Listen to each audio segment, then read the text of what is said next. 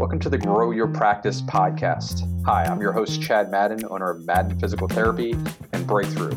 Join me each week as we dive into the best practices, systems, principles, tips, and tricks to help you grow your private practice. Hey everybody, I want to introduce our guest today. Uh, Matt Slimming is the CEO and founder of Star Physical Therapy in uh, Northern Shore, I believe, Louisiana. I have it's that right? In, in, the New Orleans area, um, yeah, we have clinics on the North Shore and in, in New Orleans proper. Great. And you have eight locations, Matt? Yes, yes. Great. So I, will ask a little bit uh, about your history here in a second, but you're also a husband, uh, a father of three that we just talked about. You have two in college and about to have a third one in college at the same time. Yes, yes. That's, that sounds fun. And yeah. uh, and you're also the CEO and founder of Star Management um, as well, where you help uh, physical therapists with uh, centralized management services. Correct. Yes. Yeah. Um, so, what did I miss there in the intro? Anything that you want to fill in uh, for our listeners? No, you did a, did a great job, Chad. I, I, wanted to, before we get started, I wanted to thank you, obviously, for having me on. I really appreciate that. Um, it's nice to chat to you, and it's great to see your face again. Um, but I wanted to also thank you for the work you've done, mate, in our in the PT industry. Um, I don't know if people share with this, this with you often enough, but you've been really the leading, I think, crusader for helping PTs become businessmen and businesswomen and serve their communities locally in a really in a fashion of excellence and, and allowing them to be able to focus more on their business of PT. And I know not, you didn't ask for this, but I just wanted to share with you that a lot of us out there uh, really appreciate that what you've done. And uh, we kind of, a lot of us feel like we're standing on your shoulders, man. You know, feel like you, you, you, you, you've taken a lot of blows for us and um, allowed us to start on a much higher level than we were. So thank you. You're, you're very welcome. Um, I appreciate that, Matt. A um, couple places I could go. My gut instinct is just to ignore it altogether. but uh, that's, I, I guess, uh, human nature. The um, the one thing that I'll say is, uh, when I first came into private practice PT, at least the culture that I felt was that we couldn't share.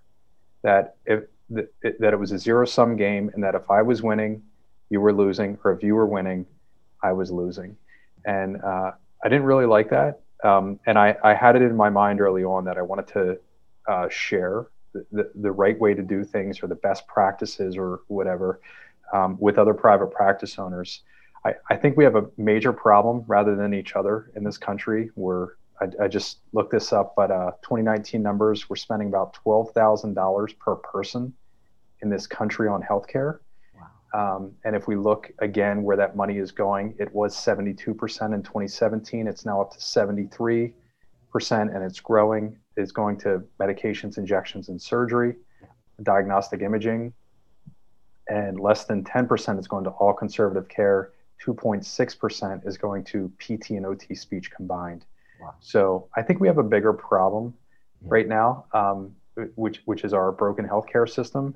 And uh, w- when I keep that in mind, it's you know it's um, it makes work fun. I, I get to talk with private practice owners that are doing the right thing, that are really helping people get back to normal and are doing it the right way. And you know, as physical therapists, we're at the bottom of the totem pole sure. in, in terms of uh, reimbursements compared to uh, just about anything else in healthcare or uh, medical practice. So I appreciate the kind words. Um, uh, so I, will hedge my questions to be very gentle the rest of the way through. what a smart move that was. yeah, pretty pretty good. I appreciate it. Um, so, can you? Because uh, I think you have a fascinating backstory. Um, obviously, you don't have a, uh, New Orleans accent. Uh, can you tell everybody, you know, where you grew up, how you got started in private practice? Just bring us up to that point would be would be great.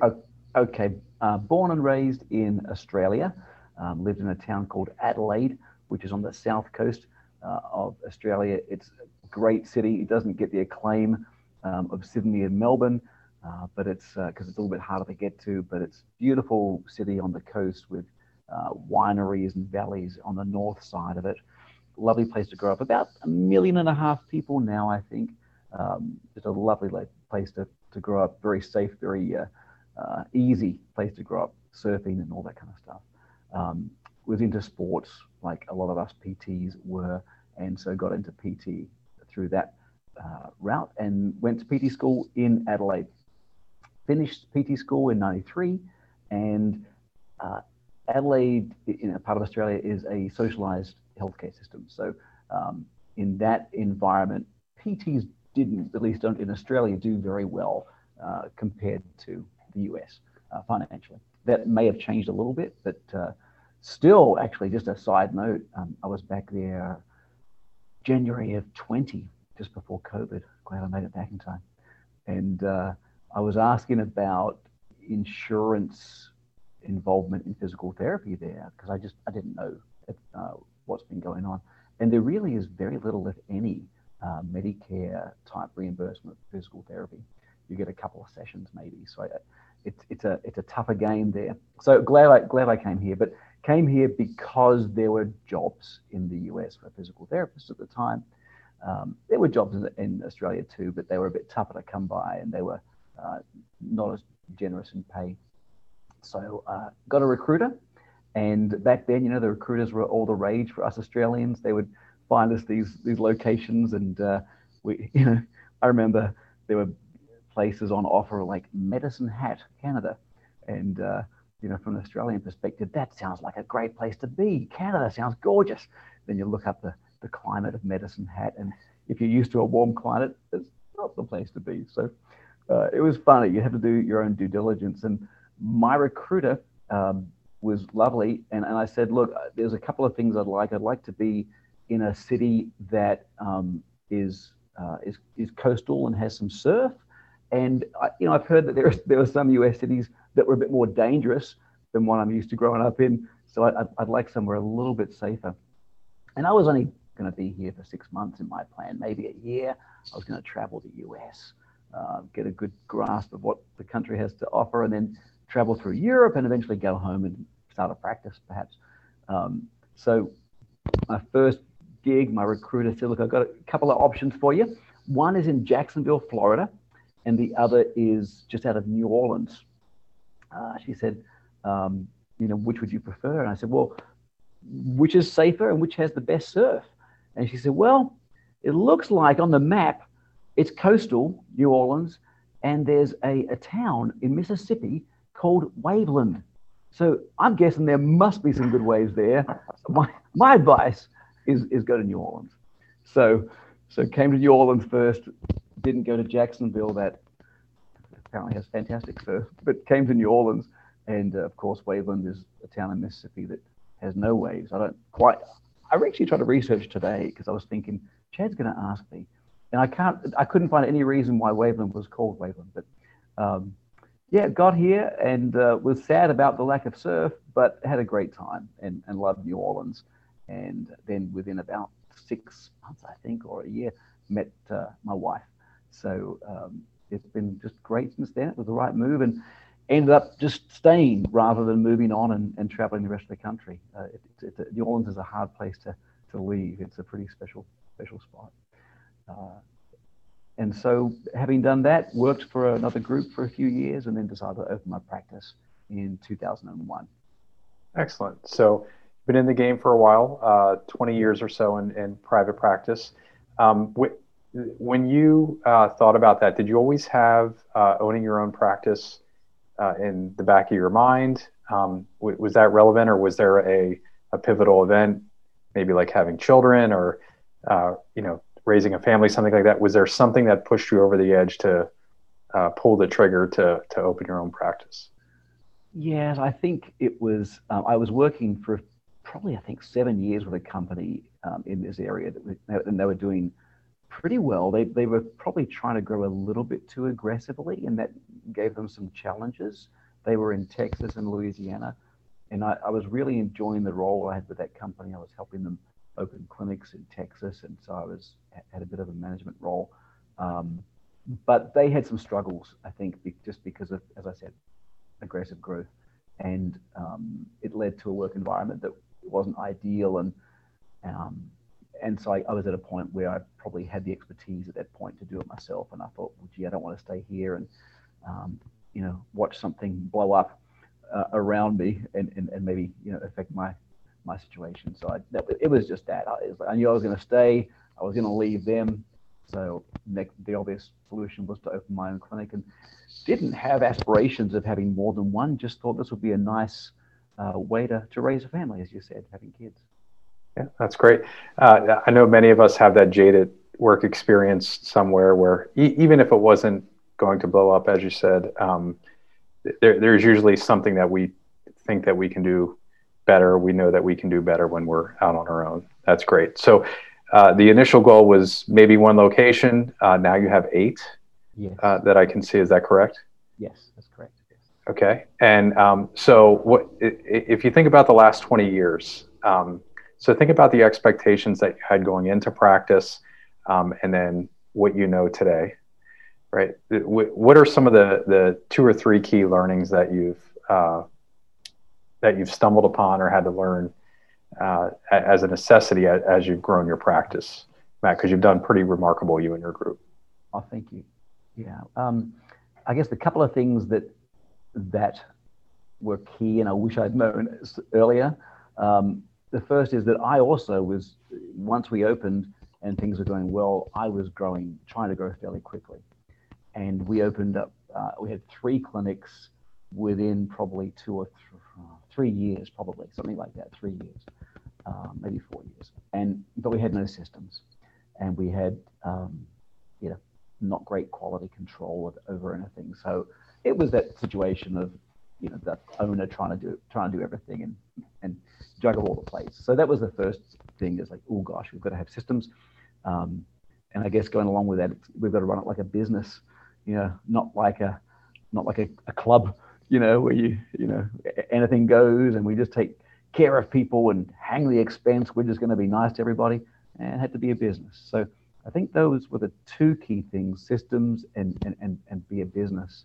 Um, I think had I, had I been aware of those earlier and had taken the time to actually get the training that, that I could have used back then, things would have been better. That's great. So um, the, the one thing that stood out to me uh, and in, in reading through everything that I could find online, and by the way, if you're listening to this or uh, watching it right now, um, Matt, had, how many times have you been in Impact Magazine? Quite a few, I believe, right? Yeah, probably yeah, four or five. Okay, okay. Maybe, uh, maybe more. I mentally, I gave you credit for a dozen, but um, I, I know I, I w- when I go through and I get the issue, I, I always scan who wrote the articles. Every time that I see that you authored an article, I go and read that right away. Oh, always enjoy that. Thank so, uh, thank you. Um, the one thing that you do frequently, Matt, is uh, you'll you'll quote uh, you know uh, Jim Collins or Peter Drucker. Or I think I saw John Maxwell in there as well. Uh, you're, you're obviously well read. Is there any, uh, you, just a second ago, you talked about referenced uh, building systems and learning um, and having to learn how to build systems to grow your practice. Uh, who do you admire? Who are you reading? And who are you still following uh, over the last 20 years? Okay.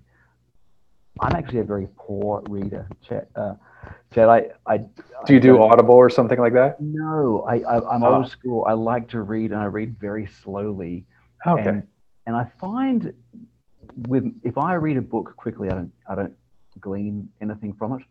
You know, I'll, or I'll, I'll think I'll glean something, and then two years later, I've realized, gosh, I've got nothing out of this. So I, I have a laborious process of reading and highlighting, and then coming back and writing notes on a book so that I can retain the knowledge. So it's it's not pleasant. It's it's a drag and it's it, you know it's very slow. So I'm not that well read. I've just picked up a few pearls over the years. But um, the E Myth, I think, is a book that comes to mind, and I don't recall the the author, but it was Michael uh, Gerber. Okay, and it, it, thank you. Related largely to, to, building systems and checklists and things like that, I think was was a, a big part of that. Correct me if I'm wrong. It's been a while. No, that's right. exactly. Michael Gerber. Um, it's where the I, I, think he penned the line, uh, "Work on your business," or the concept, "Work on your business rather than in it."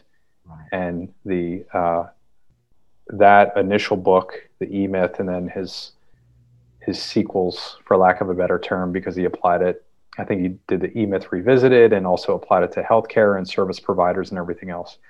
The the premise there is that you and I were trained as physios or as physical therapists.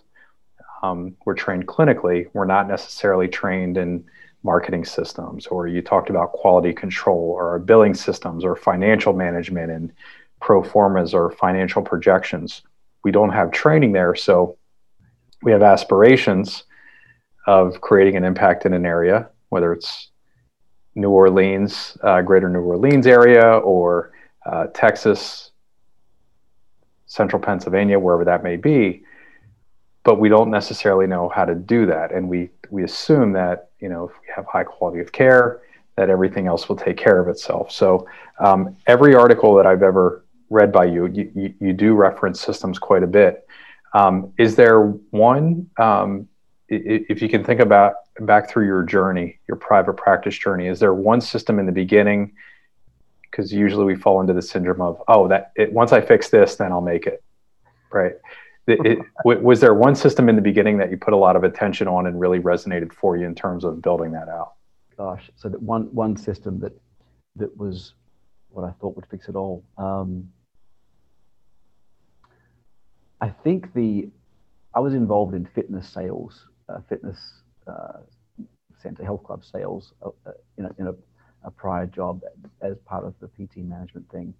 And one of the great lines that I, that stuck with me in that in training with those guys, and I'm gonna, I, I can't remember the guy's name. It was Ed Ed Koch, K O K O C H, said uh, one of his lines was, "Inspect what you expect.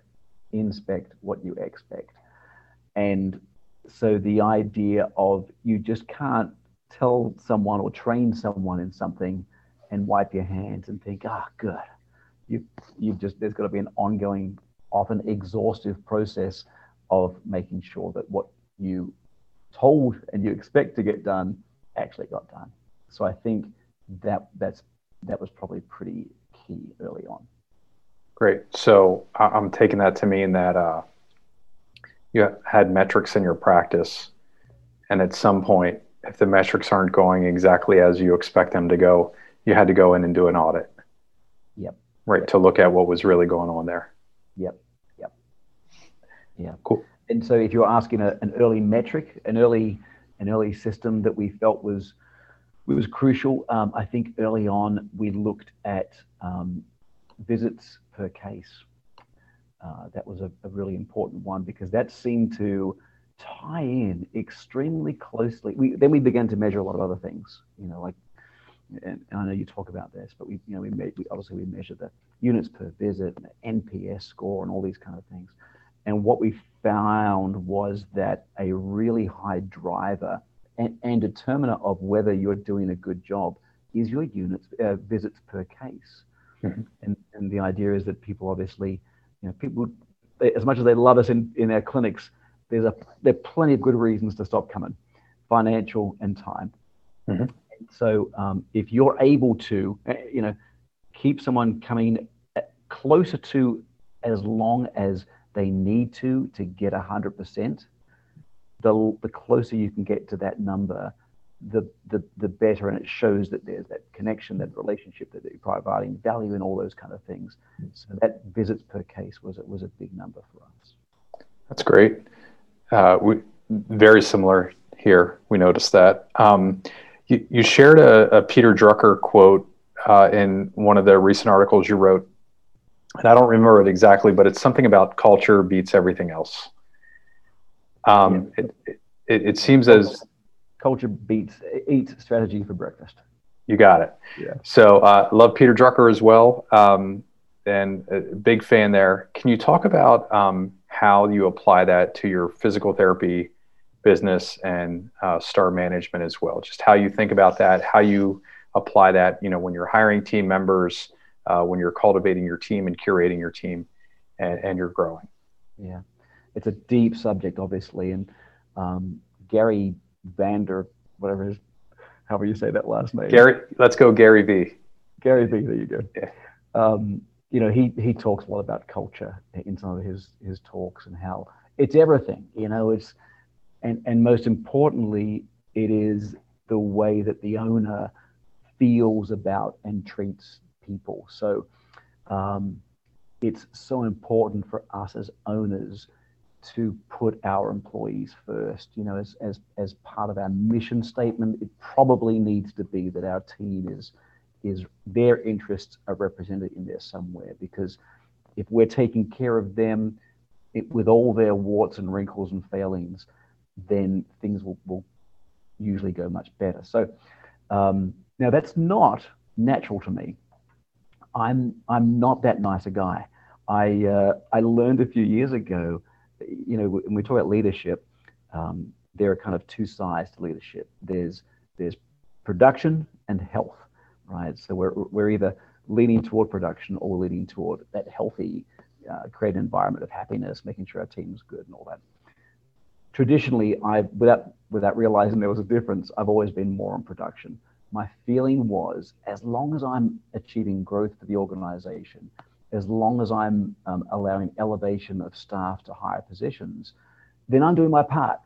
These guys will be grateful, they'll be getting paid more, they're going to be happy because because things are going well in the organization and everything's going to be rosy.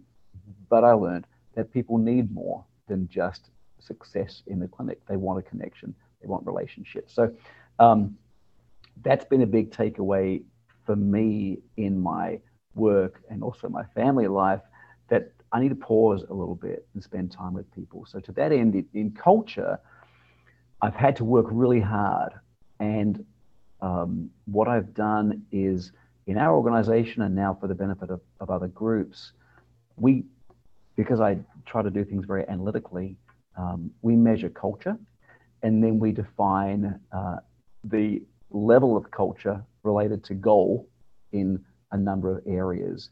And then we implement a plan to improve culture. So, for example, we'll do a, a questionnaire for all the employees on questions that relate to two things the core values of an organization, right? So, so how are we doing at living out these core values? And also questions related to other areas of culture that are, uh, that are important. For example, um, you know, how easy is it to prioritize family when you're working at Star, for example? So we'll get these these questions answered both in the areas of how we're living our core values at work and, and some other really important parts of, of, of work culture. We'll analyze that and we'll, we'll get a score for each one. And then we'll have our leaders, we'll share these results with our leaders. And this is done by department. So we know, for example, in Clinic B, um, they're really they're over 90% in all these areas, but there's a couple of things that are under 90%. You know, it might be that uh, uh, one of the cultures, uh, the core values might be innovation, and they just that, that's that's a bit low. So it will share the results with the uh, with that clinic, that department, and we'll say, okay, let's talk about this. Which one of these do you want to improve? And we'll take a six month plan, and we often will just have them do one thing in that department to improve culture. Okay, because you can't tackle culture all components at once. We, it, it's not something we can fake. It's not something we can really create a system around as far as maintaining it and, and improving it. It's really got to come from the heart. So we'll we might work on that idea of how do we make family more uh, how, how do we make it easier for uh, family to be a priority for work and we just take that one thing and, and, and take an idea and work with that for six months, and then we'll reassess culture. And I think what we find is we work on one thing, we find that the other areas of culture improve as well, because there is that awareness. Oh, the owner it, it cares about this thing, you know, and these cultural things are always important to employees. He cares about these, so so the job satisfaction, the engagement in other areas goes up as well. That's great. Um, I and we're very similar. Um, we put a lot of work into uh, the core values and the culture that we're creating, and really, you know, being true to who we are. Um, I, I, know one of the uh, two questions, follow-up questions, I want to ask you, Matt. Uh, it, you had in another article, um, it was uh, something along the lines of uh, culture and being put. Oh, you were talking about bringing interest in, and I think you had a the uh, fictitious therapist named Fred who um, was a conspiracy theorist and was sharing this and offended a patient, but it was really who Fred was, right?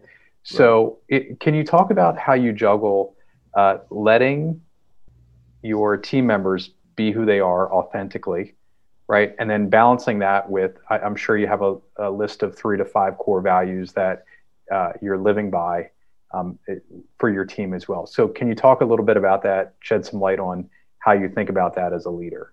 Yeah, good, great question. Uh, yeah, Fred is is not fictitious. Um, but that's not his real name, correct? That's not his real name. But he's, very, he's very interesting to talk to.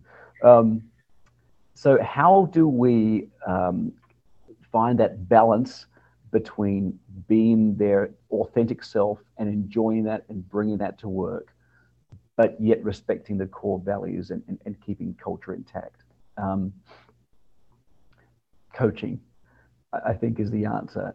And it doesn't require much coaching. Okay. It, it comes from the leader. So people, as you know, tend to um, model the behavior or the mindset, values possibly of people that they respect.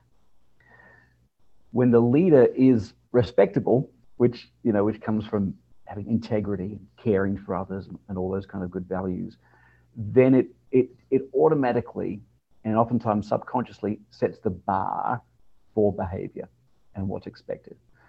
So really, when that bar's been set by a leader through through relationship, right, through coaching relationship with the with the direct report, when that bar's been set and it's not met by the individual because he's spouting conspiracy theories and he's offending somebody, then all the leader should probably have to do is just show verbally that there is a difference between the bar and the behavior. And of course, that individual is not aware that there was a difference, usually.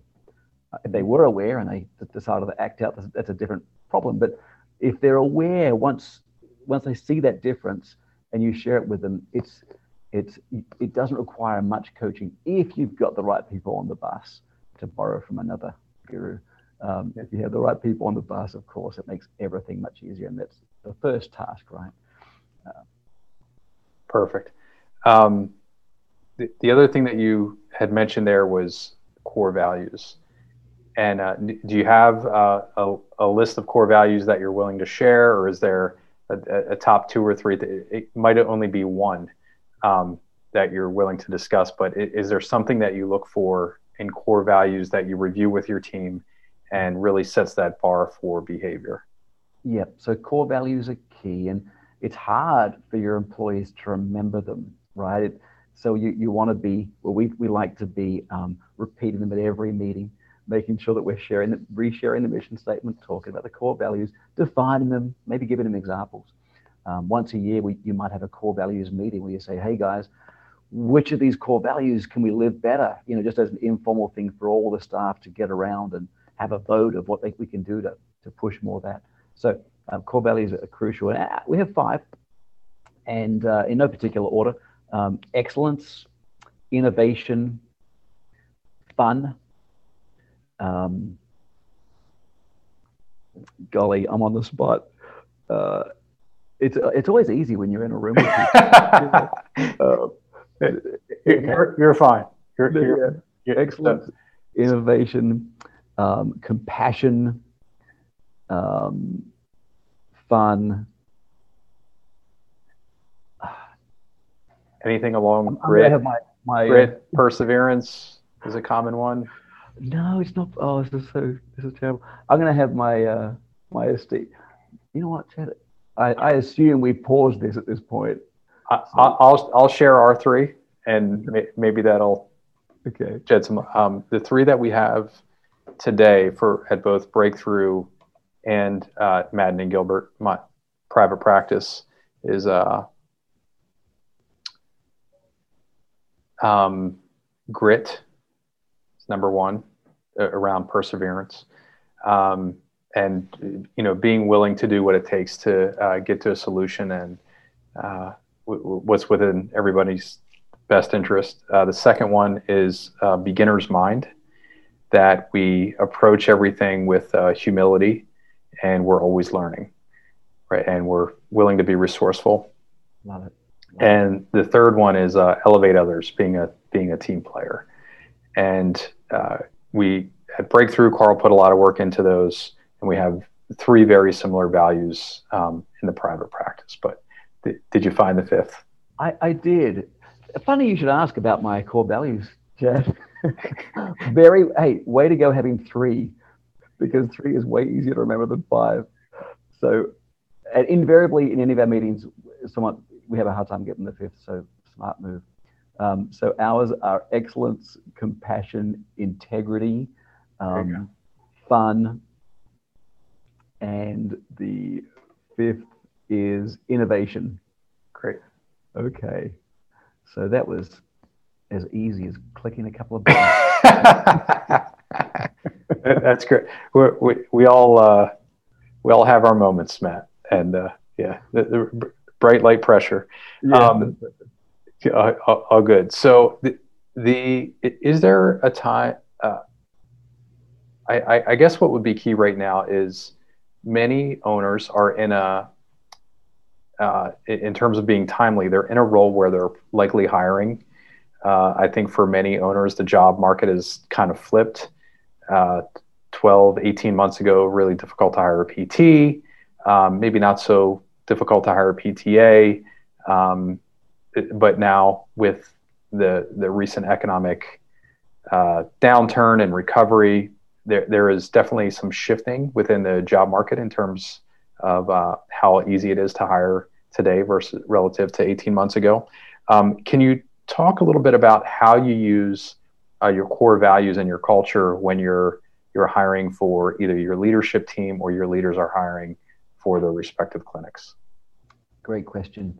It's funny actually. We're just seeing now down in New Orleans area that hiring is getting tight again. So, so there is a boy. The, the, the free market is very efficient, isn't it? it uh, it responds very quickly to change.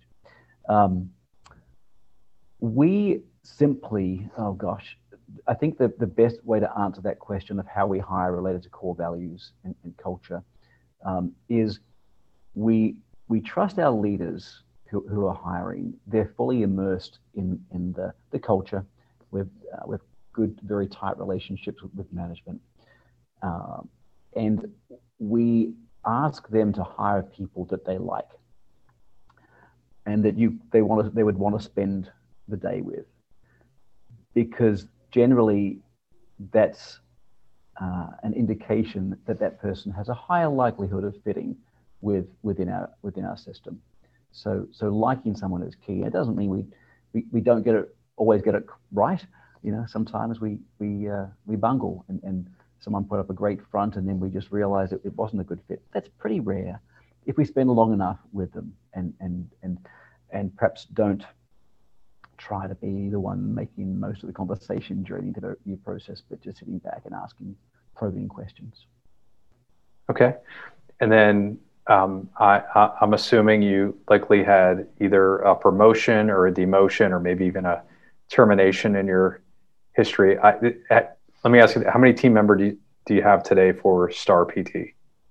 Um, we have all in all, well, we have a, it's hard for me to, rec- to break it up, sorry.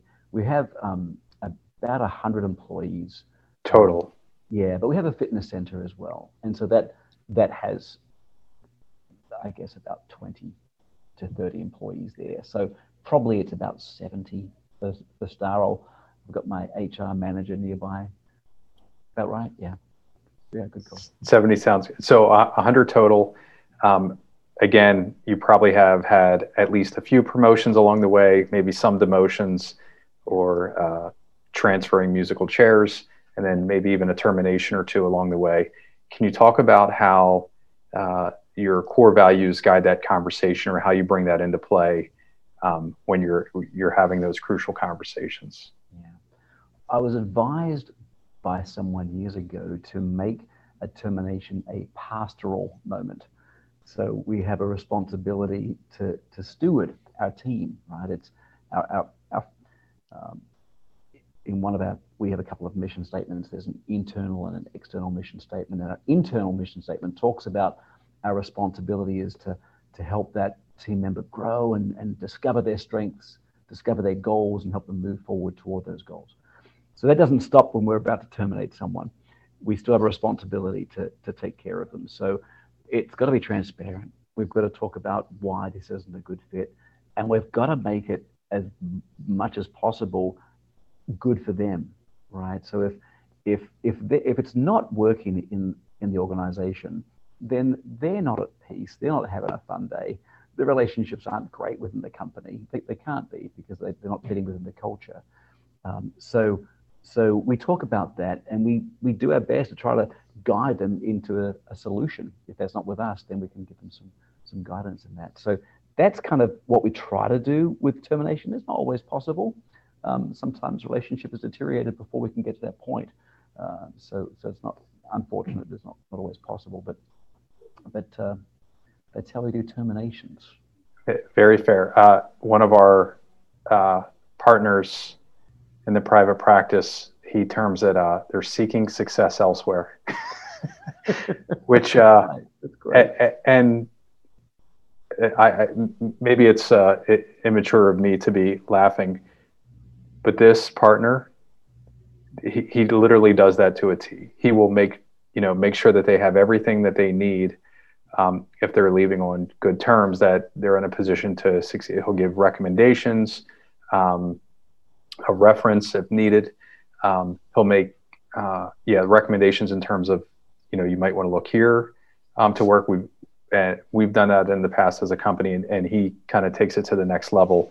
Um, but it can be uh, a, a, win-win for all parties involved. Yeah. Um, the so that was the, uh, the termination question around culture. Um, is there so you talked about uh, every six months or so you you I believe you have a, a process where you do a review. You do it with the leadership team and then your it sounds like your clinical directors is that what you title them um, yeah. they're also doing it with with their teams with it within their clinic can you walk through uh, what that looks like matt um, yeah. like what it what an ex, what a sample would be it's probably uh, i think you said 30 to 90 minutes or 30 to 60 minutes. Yeah. like how's that structured and what are you trying to accomplish on that? Because I, I really like the idea. Yeah thank you. It's been uh, very impactful for us. It's, it's a bit of work for the leaders to do but it really sets us up for success with relationship. Um, so the this is our staff development system, and it we first do it with someone one usually after 90 days for all the full-time employees, and where it's a document that we um, we, we, document their strengths based on the strengths finder that we, do through Gallup. Um, we document their values, their top five values, which we do. We've sort of derived that from one of John Maxwell's um, little tasks uh, that, that he does. We, we sort of internalize that. And, and then we walk through, we find out their, what's motivating them related to work. Uh, we find out what their, their goals are, how much fun they're having at work, what's preventing them from having a 10 out of 10 experience as far as fun at work. Um, what are some things, what are the two things that they feel that they should do better, uh, stop doing, um, and, and, um, and do differently? And we ask them the same thing about the organization. What are two things? So there's a lot of questions like this. We ask them what their dream is. Their dream, their, their either their work-related dream or their non-work-related dream if they don't want to work, if they want to stop working one day. We want to know what their dream is. And we feel like it's our responsibility to help them in all of those things. We, want to help them move their fun level at work close to 10. We want to help them to achieve those dreams. We want to help them to reach their goals, all these things. So we're getting a really, really good picture. And, and out of this document, and there are a few more things to it, but out of this document where we're really doing a deep dive on that person, um, we create a six month development plan. And it's just a list of the few things that we can agree on would be important to achieve over the next six months. Now, some of those things, for example, if I'm doing this with a, a clinic director, some of those things are their responsibility, and some of those things are my responsibility to take care of. Um, and so, and, and usually that, that development plan of, of items for six months might be five or six, you know, big chunks. That's about it. so that's that's the document. And then every month when we meet with that employee, whoever it is, whatever full-time employee it is, every month we review some KPIs, you know, that, that they're responsible for and their performance related to that, and that's attached to a bonus as well. But after after talking through those KPIs and their bonus and what can happen to, to improve things, we'll review that development plan and say, okay, let's see what we've worked, what we've achieved, what we haven't achieved. Is there anything we need to add to that? So so every month we're either subtracting or adding, uh, or you know, checking the box or adding things that are important to help that person grow. And there's leadership training involved in there as well, uh, which is a kind of a bit of a different topic. But that's that's part of it. Our leaders are responsible for growing as leaders with all their direct reports as well throughout that six month plan. Awesome. Am I understanding right? You have three companies. You have the PT, you have the fitness, and then the management. Yes. As well, um, and you're the you're the leader in all three. You're the CEO? Yes. Okay, so good CEO question for you because I, I can remember uh, in the early days of private practice PT um, having my first business card and it said CEO on it. And then I realized that I had one employee um, and I, I wasn't really sure who I was the executive of, uh, maybe myself. Um, but it, you know, many of us on our journey, we we fall into that um, where we get to be, you know, the, the, title, and rightfully so. We took a, a tremendous risk, um, hopefully for future reward, and we deserve to be the CEO.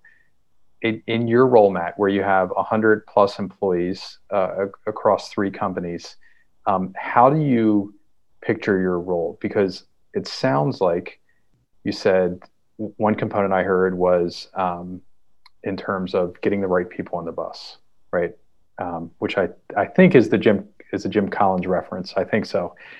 Um, the the other thing that I heard you talk about is um, building systems, and the one that you talked about specifically is building systems for uh, people development. And you also talked about being a, a good steward of uh, your team and essentially their time as well. Um, is there anything else, any other gaps in there uh, in your role as a CEO for uh, the companies uh, that you have? And if so, what are they? And if you want to expand on the people, that would be great as well. I see the role of the CEO as the main role is the one to cast vision, to come up with a vision and, and share that vision in a meaningful way. A vision that people, hopefully written down in a way that people can follow and be excited about following. That's really the most important job of the, of the CEO of the head. Um, that's not all I do, unfortunately. Uh, so, so everything else that I do, though, I should be moving toward, as you said before, Chad, working yourself out of a job. Yep. Right. That, that's something that you've shared. Uh, so I'm trying to work myself out of a job, ideally in everything other than sharing the vision, coming up with a vision, you know, sharing that and, and teaching it again and again. That takes years because you've, you've you know you've got to get to a certain point of growth where you can, first of all, divest yourself perhaps of your patient, of your, of your treatment responsibilities and, and so on and so on. And so now I'm doing a lot of things with Star Management Company, which I'm loving, by the way. I'm, I'm connecting with owners and it's a blast and I'm helping and it's, it's just fun to me. It's the most fun I think I've ever had in my life. But ultimately, we have to grow, um, have to grow our people to the point where they can they can take over some of those roles uh, because my, my role really needs to be to look into the future and what's coming down and, and, and getting the company ready for, for that and sharing the vision for that. Uh, so that answers that question about, I think, my role. Thinking about gaps that we haven't discussed in, in what I do. Um, I think um, training, you know, I, I do a lot of the training related to the type of principles that we talk about, you know, leadership and culture, those kind of things.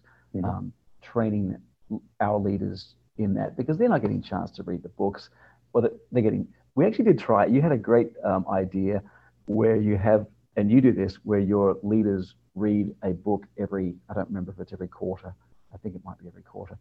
I tried that, and uh, that you know when you you have an idea and you run with it and it just it doesn't grab It doesn't just dig into the ground.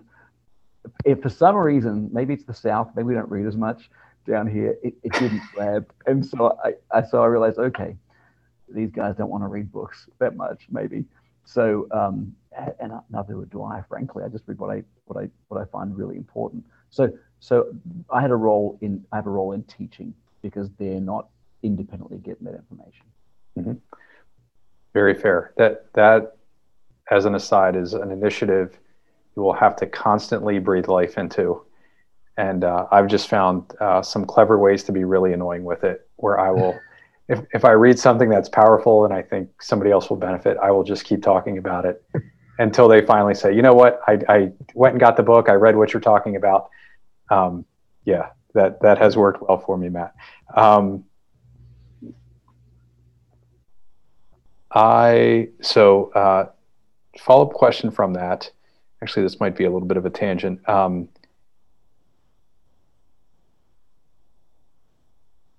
oh, what, where was that from? I'm, I'm blanking on who the quote was from, but oh, Steve Jobs. Uh, idea, problem, or he's talking about passion. It's a quote that you used, and it was something along the lines of, uh, you know, um, most of us, when we're obviously you're you're into your work very much, you want to help people, um, help patients through your practice, um, and also the fitness center uh, in terms of helping people live healthier lives, and then also with your management company, helping owners uh, grow their practices and ultimately serve more people. That Steve Jobs comment or uh, quote was something wrong uh, along the ideas of there's an idea, problem, or wrong that you want to right, and you know ultimately, my question for you is what is it that you're most passionate about um, in, in, your work in terms of helping leaders, uh, helping business owners, and also helping patients as well? I think I am very passionate about the um, the benefit of physical therapy. Obviously, I'm with you. Our healthcare system is a mess, and um, PTs are best positioned are best positioned to change habits and to improve the health of the country. So, so that's a big thing. If, if we're able to do the very best job that we can as a PT company, uh, if we're able to help other PTs do the very, very best job that they can, that's a that's huge. I would, I, am excited about the impact we're having in that. Um, but I'm also really excited, perhaps more excited, about helping leaders in PT achieve their dreams and goals because I know the pain of having a dream and a goal, not moving toward it, at least not thinking you're moving toward it, and, and feeling very, very um, frustrated and disillusioned. And then possibly giving up on that dream or goal because you think it just might be out of reach or, or not worth the effort. I think that's a bit of a that's a travesty. Obviously, if someone has a dream that they're that they're meant to achieve, they're meant to impact the world in a way, but they the the uh, the difficulties of this world keep them from doing that. That's tough. You you know one of your questions I think for us in these podcasts is what trends do we see in, in the industry, and one of those is man, back when I was having these issues of growth that were really challenging me and gave me many a sleepless night. There weren't many options out there back in the uh, 2006 through 2009, perhaps when things were toughest for me. There weren't options of of really accessible, great PT specific help. Um, there were a few guys, and there were some some snaky guys too out there. But in the in the last year,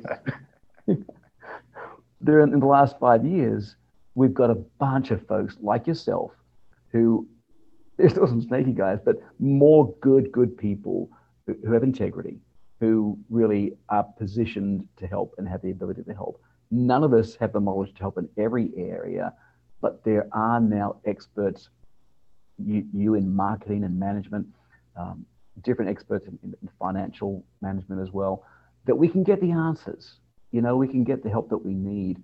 And so I think that's my passion is is is helping PTs get that point where they can get that support they need to, to maybe not deal with that headache or at least get that headache fixed and they can keep moving forward and achieving their dreams. That Though there, there was a point when you were talking about the low point right now that can become a travesty uh, if the resources aren't there. Um, was there a low point for you as a practice owner? Yes, it was when I was, uh, we'd, we'd opened three clinics and a fitness center. Uh, we built the building, um, it was just after Katrina. And, uh, and so we built this, this building that we were kind of had planned to before Katrina. We just kept, kept going with it. Um, Hurricane Katrina. Sorry for those of you that yeah. don't know who Katrina is. It, it, two, 2005? Yes. Okay. Yeah. Um, it was the period after that where we had some growth, but I was trying to manage too too much. I had too many direct reports, and only a couple of things were going well that was keeping us afloat. Um, and and it was a tough time financially, which which caused everything to be tough. Um, and at that point, uh, I remember it was yes, I was any way out at that point would have been good. so um, so that was a tough. Those those were the tough days. The the cause of those of that tough day uh, was was trying to do too much too quickly by myself. So I would I, I, that's that's a recipe for disaster that I would encourage others not to fall into. Yeah, there is, um, and I, I think many of us have done that, especially if you if you've ever done multi locations.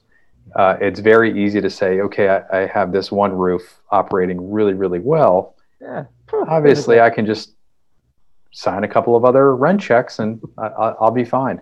Right. Um, I the, the there, there was uh, a week or two ago here. There was a uh, an owner, a physio owner from Edmonton, who flew in here, and they were looking at expanding. And we talked about the importance of having to level up the systems across the board because the marketing that's adequate for one location is a little bit different when you add two, three, or four locations. Um, and you have to level up that system. The personnel system, where you're managing for 10 other team members directly, dramatically changes when you that second clinic is 20 minutes away. Um, the communication system has to change. The you know you have to level up your billing system so you have tighter financial controls um, as well, and that that is a tough lesson to learn.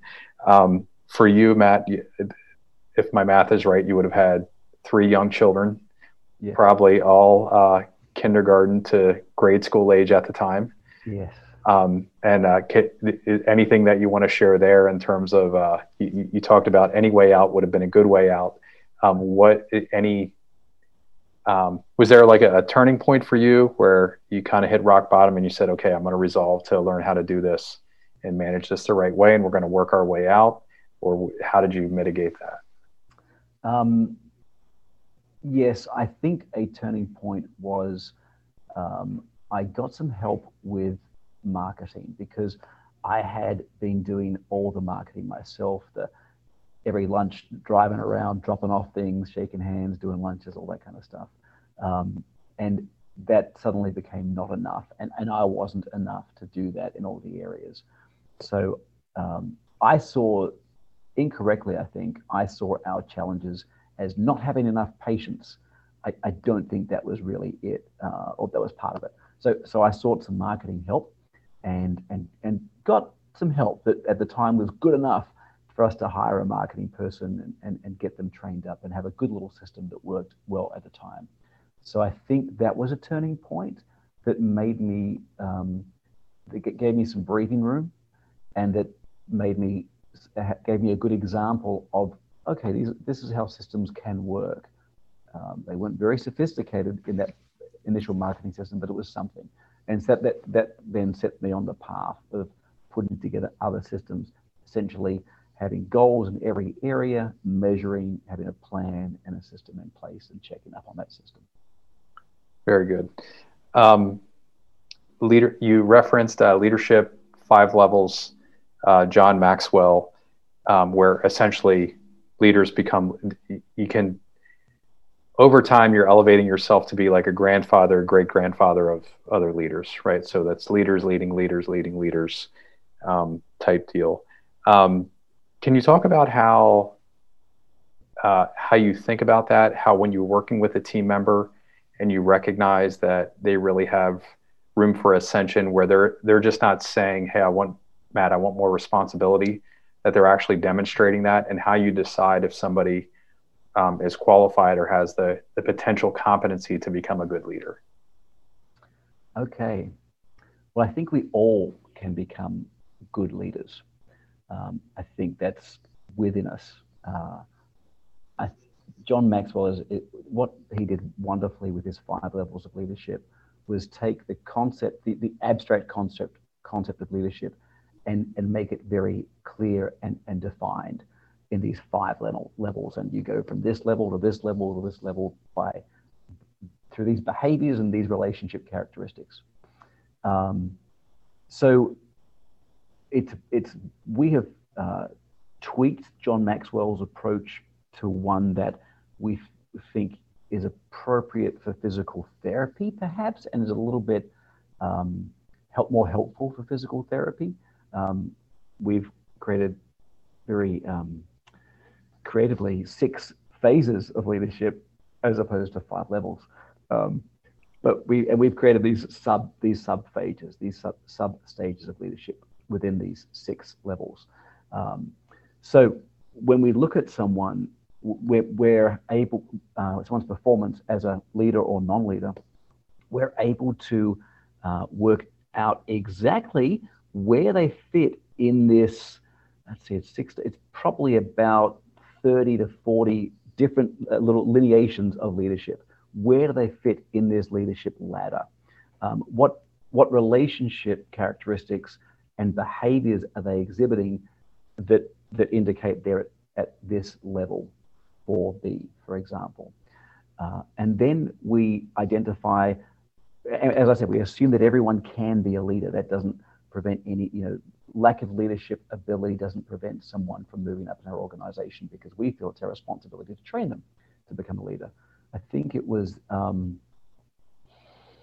I can't remember the, the, the, the, leadership guru that died about, I think in 2014. He was um, one of the first, le- Bennis Warren Bennis, I think his name was. Oh yeah, Herding Cats. Yeah, yeah that yeah, was his he, book. Yep. I think he said that the greatest travesty of leadership is the misconception that um, where leaders are born and not made.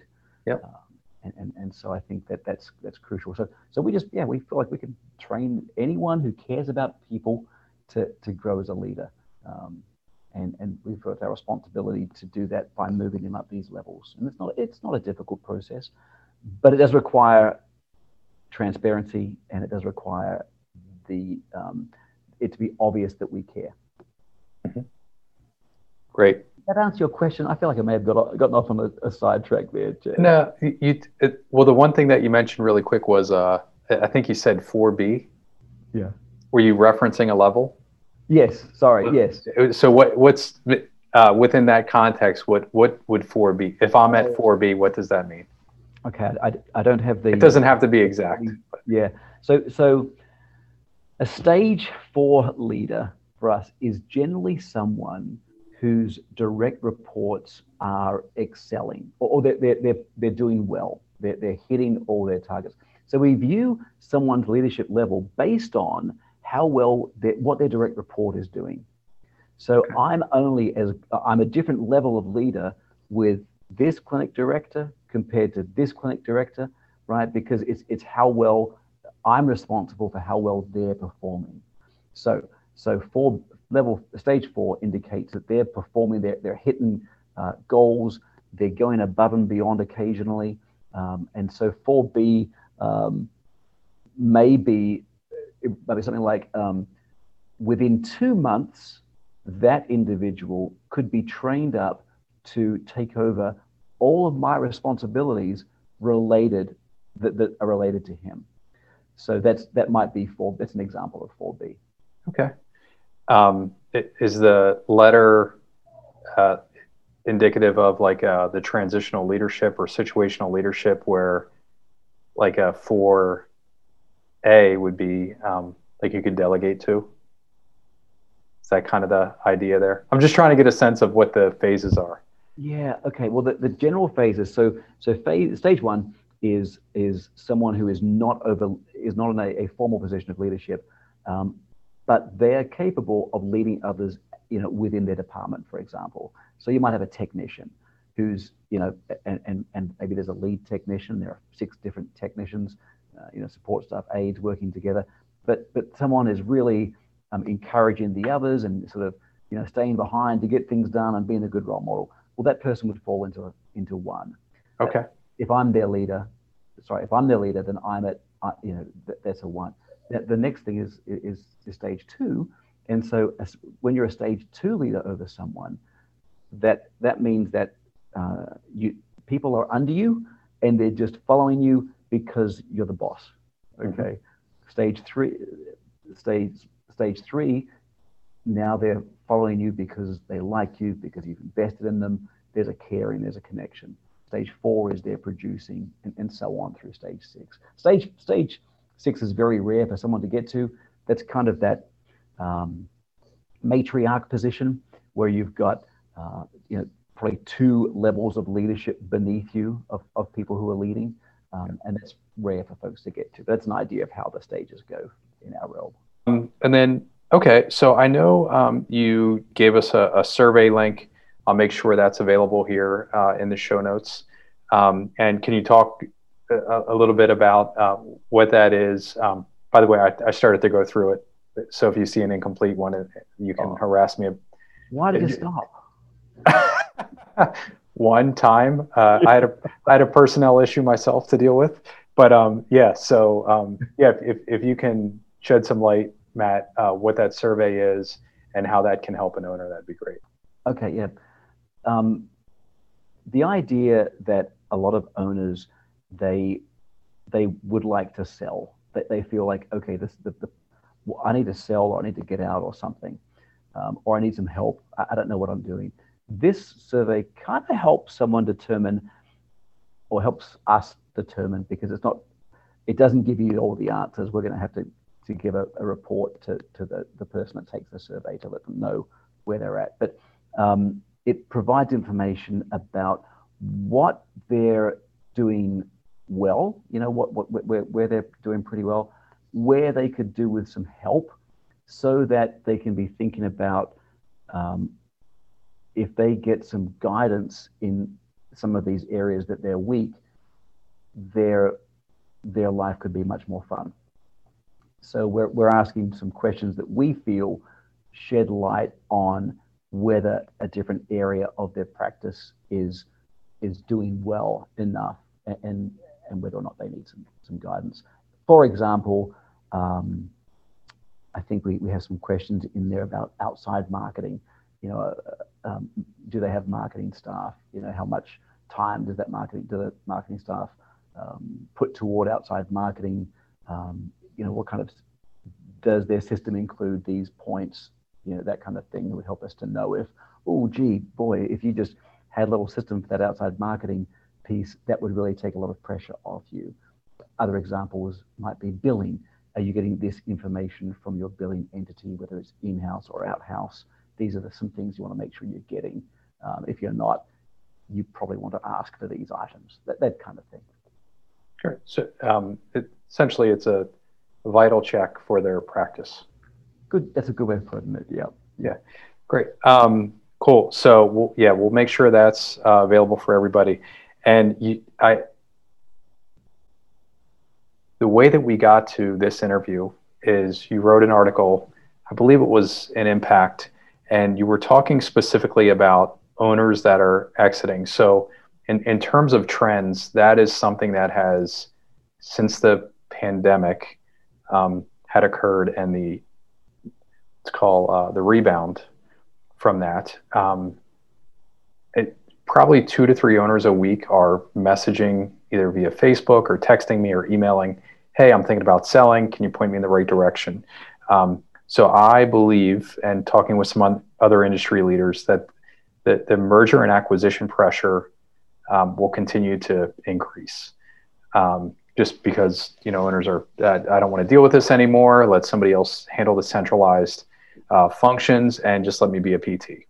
Mm-hmm. Um, it, in your article, you go through the different options, and obviously we can do, and I'm paraphrasing, so I apologize in advance. We can do an external sale, which most of us think about when we, you know, if we're going to sell in two to five years and start getting ready now. It's going to be an external sale.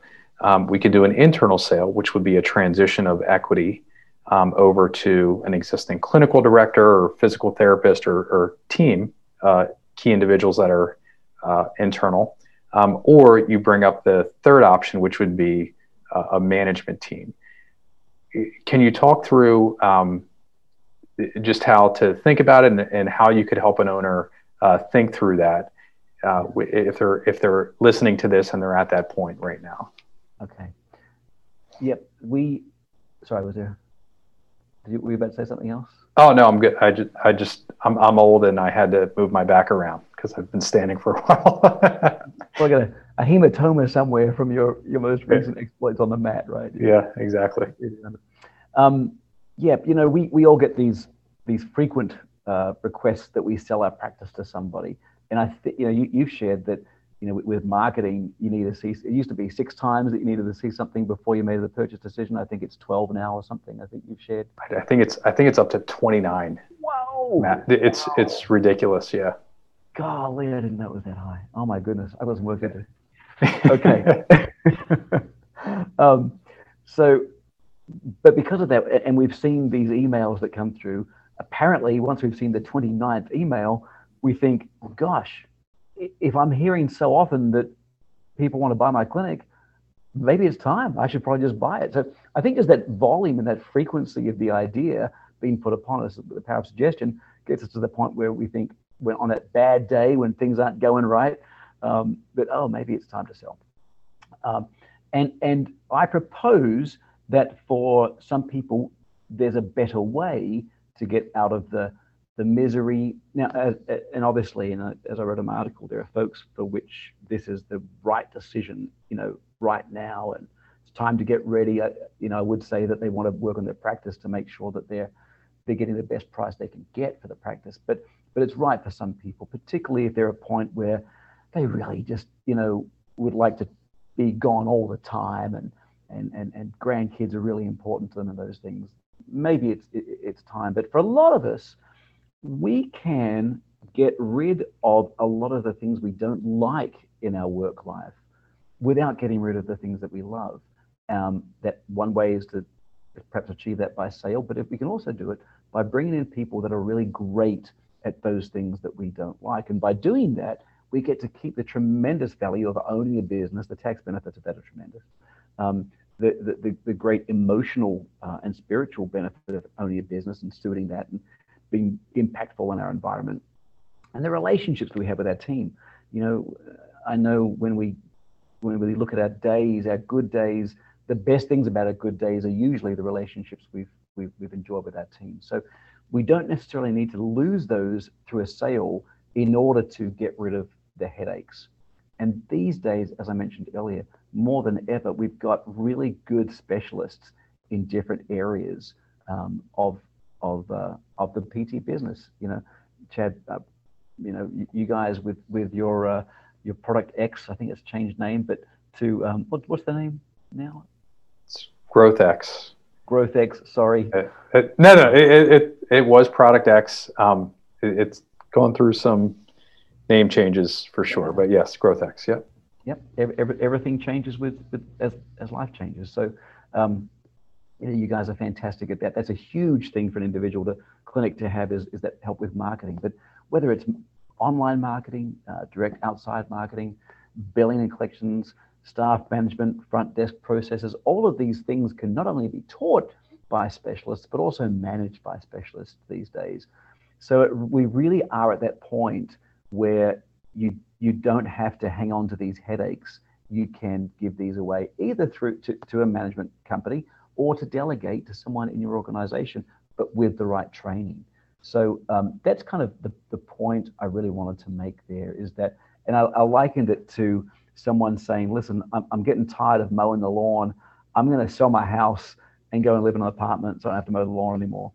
You know, that, that's what people are doing if they're trying to get out of the, the PT gig, ownership gig, because it's a bit cumbersome sometimes. Yeah, great analogy. Um, I appreciate that. the so internal sale, external sale, the management model, and just uh, because curiosity killed the cat, uh, the management model typically is a percentage of revenue for oh, it, it, it various services. Okay. Yeah, it, it, could be a flat fee. Um, so yep, so billing and collections percentage of revenue. But but um, you can have different companies doing different parts of your of your management, obviously, um, different parts of your business. So you could have you, know, you guys doing the online marketing. You could have someone else doing the billing and collections, as a lot of people do. Um, someone else um, overseeing your front desk, and that would probably be more like a, a flat fee to oversee the front desk operations and make sure that authorizations are being done correctly and and conversions are happening at a good rate and all these kind of things, all the way through to managing the PTs and helping you know helping them grow as leaders and all those kind of things. So um, you, you, don't have to have one company doing all of these things. They can be done by different groups, and and usually often if it's if it's not directly financial related like billing and collections, there's probably a monthly fee for it. Some people are concerned about the monthly fee of being locked into something like that. And, and we share that number one, you often don't need to be locked in to monthly fees. It could be something that, hey, that, that time where you, you, you just feel like, oh, I can bring this back in house, you, you, should be able to do that usually. Um, but also, the, the, the chances are that if you're paying someone to do it for you, they're experts, the, the ROI of that of them doing a fantastic job with with that area is going to be far greater than than the expense that you're incurring. Yeah, I I agree that usually when you bring the right person in, the next question or the next thought is why didn't I do this sooner? right. right. Um, excellent. So, final question uh, for you, Matt. In in looking forward to the future, uh, I'm guessing your clinics are rebounding very well, you're near 100% or maybe even uh, beyond that. What, what are you looking, uh, what's the future like in terms of planning for uh, the PT practices, fitness, or star management? Uh, for PT, we have a philosophy of slow growth. Um, we we want to. We opened our last clinic uh, uh, in the year before COVID, mid 2019. So uh, we're just waiting for that to that it's doing it's coming along now. It took about a year before it started to move upwards. After once that's uh, to where we like it to be, to making a profit comfortably, consistently, we will open the next clinic we plan to. But we're not in a rush. Uh, you know, as an owner, you get to a point where there is a l- less urgency for growth, um, and that's probably due to lifestyle factors, financial factors. You know, when you when you don't um, have to when there's not um, the the financial motivation to to grow because you're trying to hit a financial goal, then then the urgency goes away. So we're looking at about one clinic every year or two. Um, but but if we stop at 10, that'd be fine too. We, we, we may never go above that. We're, it's, a good, it's a good number, it's a manageable number. Um, fitness center, we did take a hit. Boy, fitness centers have been have been dealt a tough blow with COVID. Um, and and not a lot of great government support. You know, we a lot of PT clinics have done okay with PPP one and two, but fitness doesn't have a usually doesn't have a high full-time um, employee population, so didn't do quite as it wasn't quite as generous with fitness centers. Um, but yeah, so we're looking, we're seeing now that the senior population is coming back to fitness centers down down where we're at. So just looking to the fitness center is um, for us um, and for a lot of PTs, it's just a wonderful way to uh, brand your, your PT clinic, um, to, to ex- increase exposure in the community, and to drive new patients to your PT clinic. So uh, we look for our fitness center to direct about 18 to 20 new patients a month to, to that clinic that, that, it's, that it's part of. So that's our goal is just to get that back to that 18 to 20 as, as people start coming back. Um, in star management, um, goal is just to keep on helping people. There's, uh, you know, we just, uh, it's that is also a, slow growth model for us. You know, we uh, we, we we don't uh, we not we don't bombard uh, people with unnecessary marketing, but apparently, if 29 is the number, I need to start. It's uh yeah, there's we we can talk more about data on that. Um, Matt, th- this was fantastic, um, and I, I really appreciate you sharing your time and also your wisdom and experience as well. What's the best way for our listeners or viewers uh, to get in touch with you um, if they want to learn more about what you do and what you're up to? Great. Um, email matt m a t t at star s t a r dash m g m t dot com. That's dash like the minus sign. Yep. The, yep. got it. Yep. So Matt at star dash mgmt dot com. That's right. That's great. So, uh, and just a personal question: What's the uh, what's the last place you you went surfing? The last place I went surfing was um, West Palm Beach um, back in uh, I guess it was February. When was that? Yeah, February, I think. Um, and it was not cold. I thought it was going to be chilly, but it was it was great. I took my son, my 22 year old son, down there, and uh, we had a lovely few days of just catching small waves and uh, hanging out and uh, enjoying enjoying some some quiet time together. That's great. Good share, Matt. Well, again, uh, thank you so much for doing this. I appreciate everything that you're doing in private practice PT. Thanks, Chad. Anything we can do to help you guys, because once again, we love what you guys are doing, and uh, it's been a huge service to us. Thanks, man.